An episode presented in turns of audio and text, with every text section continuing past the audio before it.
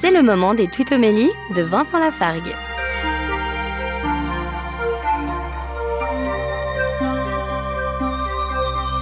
Dans l'évangile de Luc au chapitre 12, verset 2, Jésus nous dit Tout ce qui est couvert d'un voile sera dévoilé, tout ce qui est caché sera connu. Oui, suivre Jésus, c'est suivre un chemin de vérité, se souvenir que même ce qui est caché, tôt ou tard, sera connu. Si nous voulons suivre Jésus, souvenons-nous de cela et tant qu'à faire, arrêtons de cacher ou de voiler des choses parce que ce n'est pas tout à fait ce qui nous fera avancer sur ce chemin. Retrouvez Vincent Lafargue sur sa chaîne YouTube, Serviteur quelconque.